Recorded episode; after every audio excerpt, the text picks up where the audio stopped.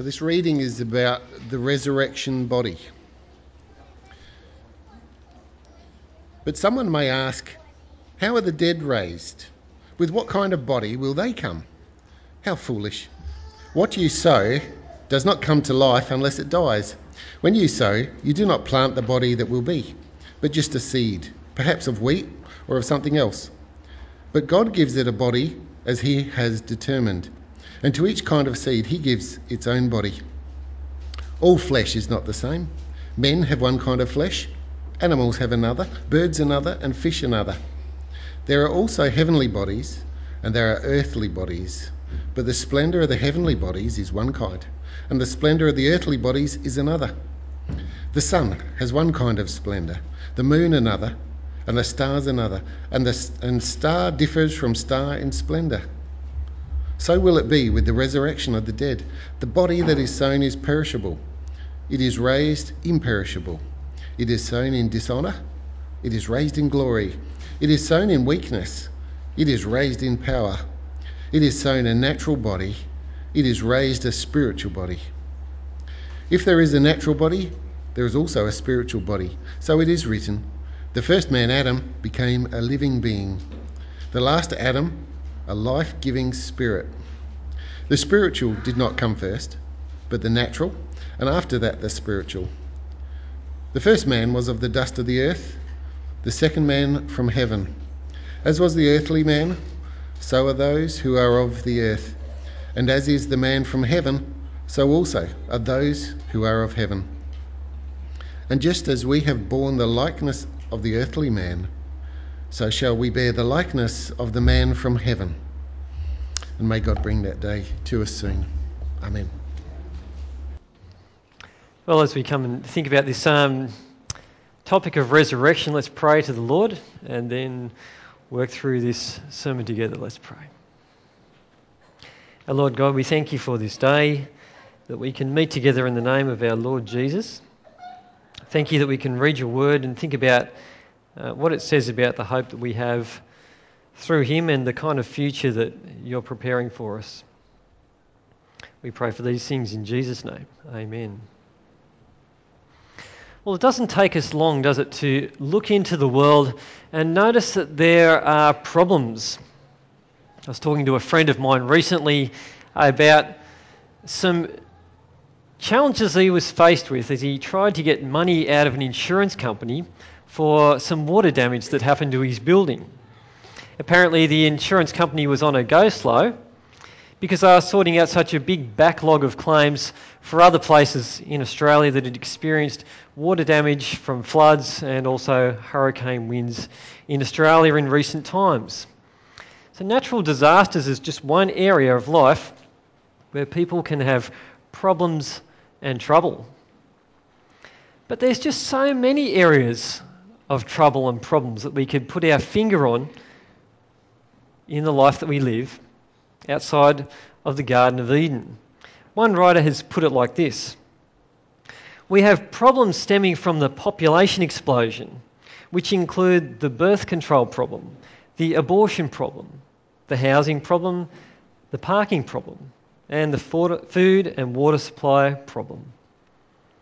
You may have noticed that almost all of these problems are related to progress that's also resulted in the air pollution problem, the water pollution problem, the garbage disposal problem, the radioactivity problem, the megalopolis problem, the supersonic jet noise problem, the traffic problem, the who am I problem, and the what does it all mean problem. Now, there is one problem under which all the foregoing may be subsumed. It is the what, if anything, can we do about all these problems problem. Well, the ironic thing about that statement was it was written um, back in 1969, and those problems are still ones that are challenging for us to deal with. So, what are we to make of life in a world where we face so many hardships and complications, where there's so many problems? Well, at this point, we're confronted, aren't we, with that what does it all mean problem? Well, not everybody shares the same answer to what it all means. For some people, the answer is that it, it doesn't mean very much. It's uh, one darn thing after another, and it's broadly meaningless. This is what one writer had to say about it all that man is the product of causes which had no prevision of the end they were achieving. That his origin, his growth, his hopes and fears, his loves and his beliefs are but the outcome of accidental atoms colliding. That no fire, no heroism, no intensity of thought and feeling can preserve an individual life beyond the grave. That all the labours of the ages, all the devotion, all the inspiration, all the noonday brightness of human genius are destined to extinction in the vast death of the solar system. And that the whole temple of man's achievement must inevitably be buried beneath the debris of a universe in ruins. All these things, if not quite beyond dispute, are yet, no, are yet so nearly certain that no philosophy which rejects them can hope to stand. In short, he's saying there is no meaning to life. Atoms just collide, and as a result of that, people seem to have hopes, beliefs, growth, loves. And we can only look forward to a universe which is about to implode in on itself as the sun goes out one day. And there we are with uh, a universe buried in the debris of ruins. Well, we're Christians. We're people who don't share that kind of worldview. We have, have a different kind of hope. And it's outlined to us in the scriptures, and we're going to look at that this morning. The scriptures were given by God so that we might see life in a right perspective and life meaningfully, even as we face the different kinds of challenges that are presented for us in this world. And the message from the Spirit of truth this morning for us from the Word is that God has a plan. He's got a plan to solve the problems not only of this world, but He's got a, a plan to solve the problems of us and our heart and to transform our lives. And that's what we're going to look at as we look at the resurrection of the Lord Jesus. And we see how that piece of God's jigsaw puzzle fits into His plans for the future. But in the first place, as we understand the difficulties and the problems of the world, God's word explains that the reason we live in a world of hardships and problems is due to sin. Our first parents were cast out of paradise with God into the world in which we now live. They rebelled and sinned against God. Adam and Eve, unfortunately, wanted to be too much like God. They wanted to be like God, knowing good from evil, and they weren't content just to be God's creatures. They weren't content to live on every word that proceeded from the mouth of God. And so they didn't submit to God. They didn't submit to His word and listen to Him about saying, Do not take from the tree of the knowledge of good and evil. They didn't listen to God's word and they didn't listen to God's warning that if they did so, they would surely die. And so, unfortunately, they rebelled against God, seeing that the tree the fruit from the tree of the knowledge of good and evil was not only good for food and pleasing to the eye, it was also desirable for gaining wisdom. They could be like God. That was the attraction of it. And so they rebelled against God and took the fruit. And that was an attack on God's good order, where he was actually supreme king and they were to be rulers under him. And so God justly brought them to account in his judgment, he told them that they would then experience difficulties in this life. There'd be pain in childbearing, there'd be conflict in marriage, and that the environment would be hard to get enough food out of to sustain them until they'd even be overcome by the environment itself. And they were cast out of Eden into this world where sin and death do reign. And that's the world that we inhabit. The world with all the kinds of problems that we mentioned earlier. And as technology changes, there's probably more problems that, that are coming our way that we don't even know about yet. And so we find ourselves living in a world where over time we get overwhelmed and overcome. Our lives will be spent and then we'll return to dust. Our problem is that we share the same nature as Adam and Eve. In our attitudes to God, we, we don't want to submit to Him. In our hearts, we resist His will. Speaking to His disciples, Jesus talked about how some people wanted to try to patch themselves up on the outside and be acceptable, acceptable to God by working on things on the outside, like baptizing cups, pitchers, and kettles and eating the right kinds of foods. And Jesus is saying, look, the problem's not the outside, the problem is the heart. He says to his disciples, Are you so dull? Do you not see, in Mark chapter 7, do you not see that nothing that enters a person from the outside can defile them or make them unacceptable to God. For it doesn't go into their heart, but into their stomach, and then out of the body. In saying this, Jesus declared all foods clean. He went on, What comes out of a person is what defiles them. It's what comes out of someone which makes them unacceptable to God. For it's from within, out of a person's heart, that evil thoughts come sexual immorality theft, murder, adultery, greed, malice, deceit, lewdness, envy, slander, arrogance, and folly. All these evils come from inside and defile a person. How true do you think what Jesus is saying is? I find that the truth rings true. And that if we're honest with ourselves, we can understand what he's talking about with respect to those struggles, can't we? Of course, we understand those struggles, but we prefer to keep those kinds of things a low profile in our lives. We also share ungodly attitudes and self absorbed behaviour where we fall short of doing God's will.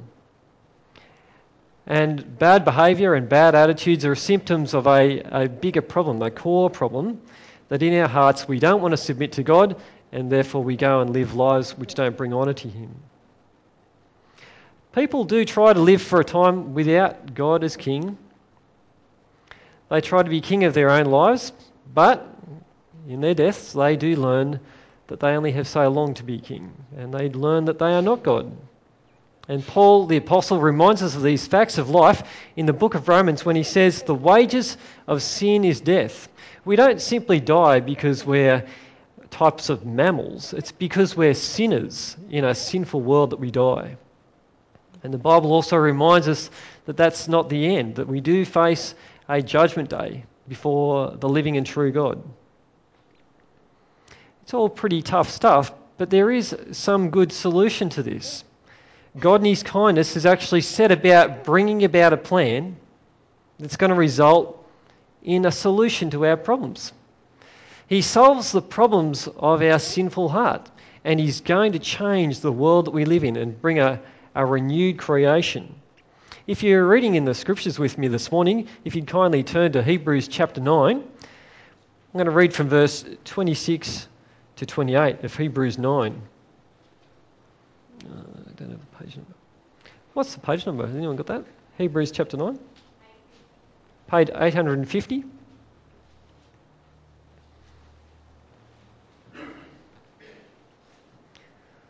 If you're following in the outline, you'll notice we're at point two God's solution. Hebrews chapter 9, verse 26 to 28. It says, But he, and it's referring to Jesus, in verse 26, has appeared once for all at the end of the ages to do away with sin by the sacrifice of himself.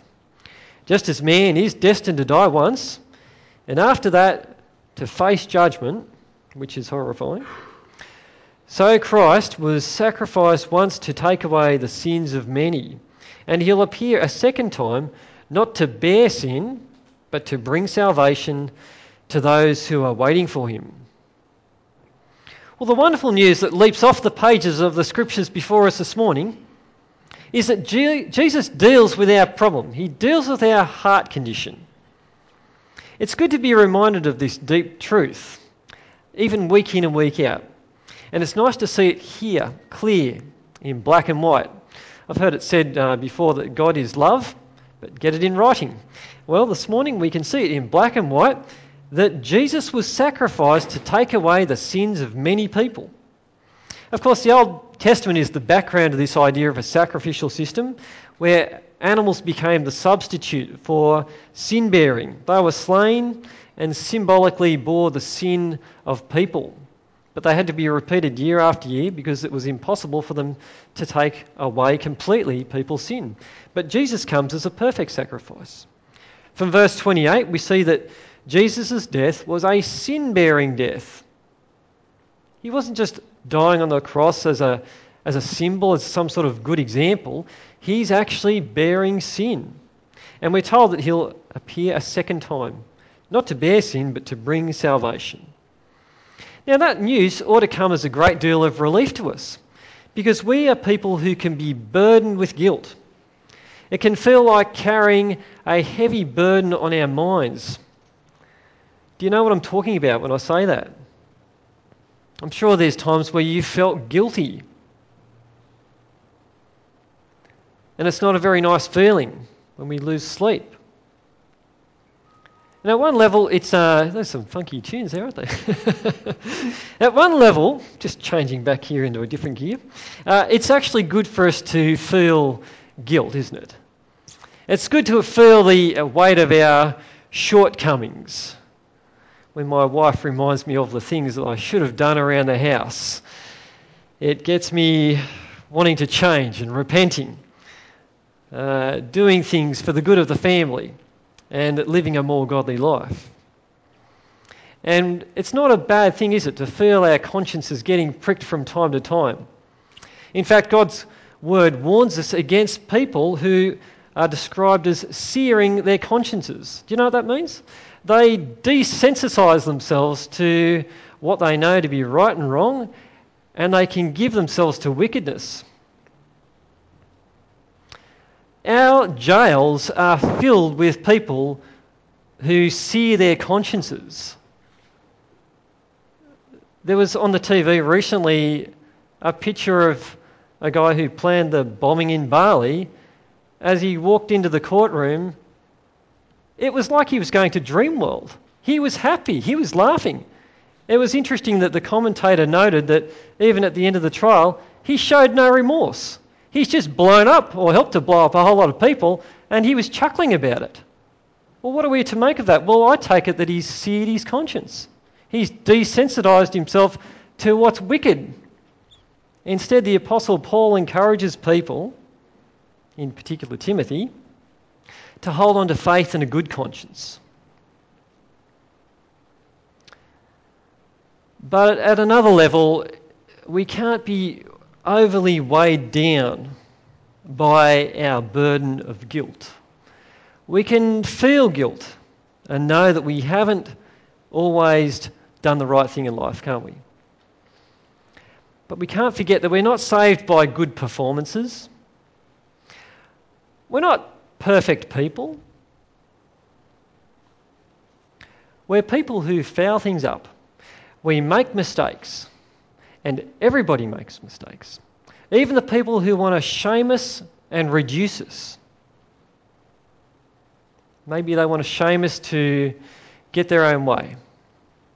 Even those people who try to use guilt, they also make mistakes too. But it doesn't matter who you are or what you've done we can still find forgiveness. We can still find relief for that burden of guilt. God, in His kindness, gives us the comfort of forgiveness. We can see in this passage a sure foundation for it, and it's the sin bearing work of Jesus, who died in our place for our sin. But a key question to ask is whether you have come to that point of a living trust in Jesus. Have you asked God to forgive you for all your waywardness and your forgetfulness of God? Have you decided to turn back to Him? Have you made a real decision, a real decision to turn and follow the Lord? Because God's Word challenges you to make a real decision. Jesus calls us and He says, Ask and it will be given to you. Seek and you will find. Knock and the door will be open to you. We're challenged to make real decisions for the Lord. And God calls us, He calls you and I to turn back to Him, to believe in the Lord Jesus that we might be saved. And the promises from the scriptures is that God provides a different kind of future. It's a better future without all sorts of problems that we've uh, mentioned at the start of this sermon. In Hebrews chapter 9, verse 28, which is before you, we read the promise that Jesus will appear a second time not to bear sin, but to bring salvation to those who are waiting for him. Salvation is something which we do enjoy now. We can enjoy God's forgiveness now. But it's also something that we look forward to at the end of the ages. And the destination of our salvation is described in the Bible as a renewed creation. And even our bodies are described as being new and like the resurrected body of the Lord Jesus. It's hard to imagine that, but that's, that's the truths that are expressed in the Bible. We saw something of, of that when we uh, read the Bible earlier, when Gary read out 1 Corinthians 15 from verse 35. If you'd kindly turn to that passage now. 1 Corinthians 15, verse 35 to 49. Some people at the church in Corinth were skeptical about the shape of things to come in the future. They were skeptical that Jesus had actually raised from the dead, because as we know, dead men don't rise. But Paul affirms in 1 Corinthians 15, verse 20, that Christ has in fact been raised from the dead. And he raises this important point that Jesus is the first fruits of those who have fallen asleep. In other words, for people who've already died, we don't need to panic about them. If they love the Lord, well, the resurrection is the first kind of resurrection, if you like, that those people will also have at the end of the ages. Although we'll die, we'll enjoy resurrected bodies like his. We get this picture of a change that takes place from a, a seed to a plant. And that's what we see Paul trying to explain to us in 1 Corinthians 15, verse 35, which I'll pick it up from there. But someone will ask, How are the dead raised?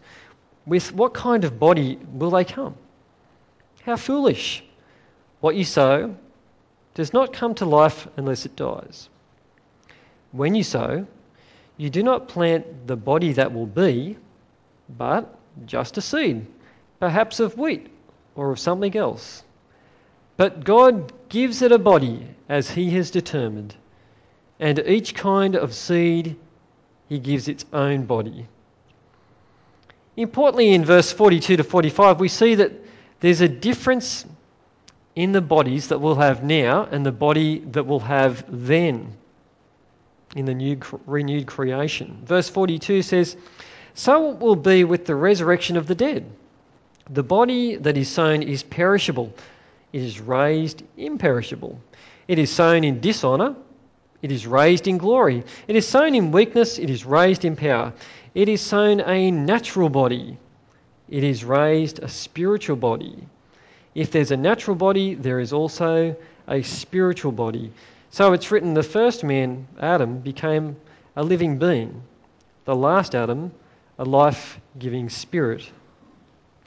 The kind of body that we have now is generated or animated, empowered by flesh and blood, and it's a body that's going to decay. But the body that we'll be receiving at the end of the ages is going to be animated or empowered by the Spirit of God. In Romans chapter 8, Jesus, Paul writes about how Jesus is going to give life to our mortal bodies.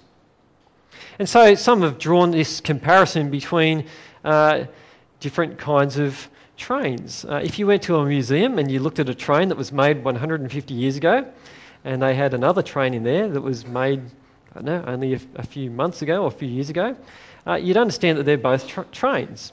But the one that's made 150 years ago would probably be powered by steam.